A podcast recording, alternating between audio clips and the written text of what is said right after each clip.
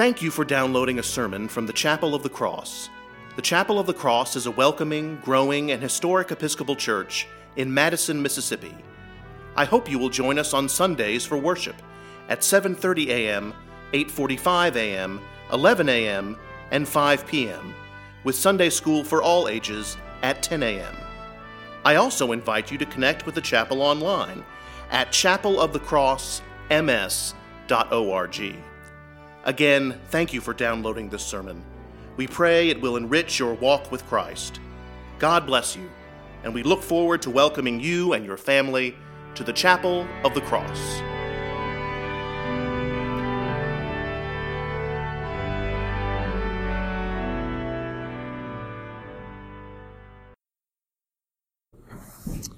I was standing in the sacristy five minutes before the service began. Not this service. It was the Friday noonday Eucharist, and at the Friday noonday Eucharist, a senior seminarian always preaches. At this Friday noonday Eucharist, it was my turn to preach. I was quite nervous. The gospel lesson I had at my disposal to preach about was from Luke. It was all of four verses that read, Woe to you, Chorazin! Woe to you, Bethsaida! For if the deeds of power done in you had been done in Tyre and Sidon, they would have repented long ago, sitting in sackcloth and ashes. But at the judgment, it will be more tolerable for Tyre and Sidon than for you. And you, Capernaum, will you be exalted to heaven? No, you will be brought down to Hades. Whoever listens to you listens to me, and whoever rejects you rejects me. And whoever rejects me rejects the one who sent me. It's a wonderful gospel lesson. you only get one chance to preach a senior sermon to your classmates and professors. And this was the gospel I had been given. This was the hand I had been dealt while standing in the sacristy waiting for the service to begin, I lamented this fact.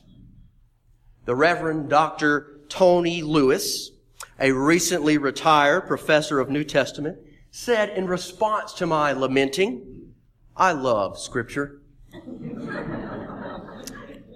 well, what about the hard pieces of scripture like today's gospel lesson? I replied. I love all scripture because even in the hard pieces, gold can be found and something can be said. Today's gospel lesson is hard, but I have worked to mine the gold it offers us and something I believe can be said in our gospel, our immediate reaction is to hold in on Jesus' seeming apathetic and crude response to the Gentile woman because that is not the compassionate Jesus that we know. Now, if you really want me to, I can put you to sleep. I can talk about the various interpretations of Jesus' response to this Gentile woman. I can dive deep into the Greek use of the word dog to discover what Jesus really might have been saying to her. I can delve into the background of Matthew's gospel and what we know about the writer of Matthew and what he might be telling us by putting this story in his gospel. All of that is good and well and will make a great Bible study. But none of that is the gold that Dr. Lewis was, was referring to that day in the sacristy. The gold in this story, what our focus should be about, and the way in which we should strive to live our lives every day lies in the fact that Jesus' compassion and love knows no bounds. This Canaanite woman could not have been more vastly different than our Lord. She is a woman. He is a man. She a Gentile. He a Jew. She a Canaanite. He an Israelite. The healing of this woman's daughter not only crossed all cultural, ethnic, and religious barriers, it completely destroyed them. The fact that she even approached Jesus, being who she is and he being who he is, is unbelievable. And perhaps is a reason why the disciples wish to dismiss her quickly. Jesus' society tells him to stay away from this woman. Pay no attention to her. Have nothing to do with her. Discard her. She is not worth your time. The gold this story offers us is that we serve a Lord whose compassion and love knows no bounds. And therefore, our love and compassion should know the same. I bought a book this week. I had some trouble finding a bookstore that carried it in the area. I went to Barnes and Noble. They did not have it.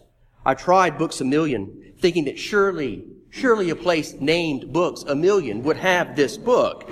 I guess I ought to change the name to Books a 999,999 because they did not carry it. I was surprised that even Lemuria did not carry it because it is a book about Mississippi, more specifically, Meridian, Mississippi, my hometown. I ended up buying the book on Amazon from a third party seller. The book I was looking for is called Terror in the Night, the Klan's campaign against the Jews, written by Jack Nelson. I have never read it, but it is a familiar book to me. I grew up with it sitting on the, my parents' shelf in their living room. From time to time, I would pull it off the bookshelf and read from pages 131 and 132. In those two pages, an exchange takes place one evening between Chief Roy Gunn of the Meridian Police Department and Dr. William Apperson, the pastor of First Christian Church, while standing under a streetlight in the front of the church. In that exchange during the 1960s, Chief Gunn has come to a moral crossroads in dealing with the high racial tensions in the city of Meridian. The Ku Klux Klan was threatening African Americans and Jews alike, along with their sympathizers. Synagogues have been bombed and African American churches set fire to. There was an interracial group of religious and business leaders in the Meridian area that formed the Committee on Conscience. This committee raised funds to rebuild these synagogues and churches that had been damaged or destroyed by the Klan in Meridian. As the violence continued, members of the Committee of Conscience became targets. Dr. Apperson, the pastor of First Christian Church who spoke with Chief Gunn that evening, was on the Committee of Conscience. A rock was thrown through his window by the Ku Klux Klan, bearing a message to Dr. Apperson, his wife, and his two daughters that said, You and your family will get yours. I'm proud to say that Dr. Apperson is my grandfather, and the mother of those, and, and the youngest of his two daughters is my mother. Earlier this week, I talked to my mother about those fearful times, about her, my aunt, and my grandparents having to live in the back of the house, about the Meridian Police Department guarding the doors and patrolling the block for 24 hours, about my grandmother having to walk my mother to school during those dark days. When I read those pages from that book, when I hear my mother recollect those events, it doesn't seem possible. It doesn't seem possible that such a time could have existed, that vicious hatred, racism, bigotry, threats, and violence were practiced. A mentor once told me that the sermons I preach will often be the sermons I need to hear. so I need to hear me preach this. I need to see it written on these pages in black and white. I need to hear it reverberate off of these parish wall halls. I have been to Charlottesville once in my life, and that was when Mississippi State beat the brakes off of the U- University of Virginia to advance to the College World Series in 2013. it was not me in Charlottesville last weekend. It was not me who lit a tiki torch and marched in the night. It was not me who shouted, You will not replace us, and Jews will not replace us. It was not me who killed nine African Americans at Mother Emanuel Church after a Bible study in Charleston, South Carolina two years ago. But it is me. It is me who has kept silent.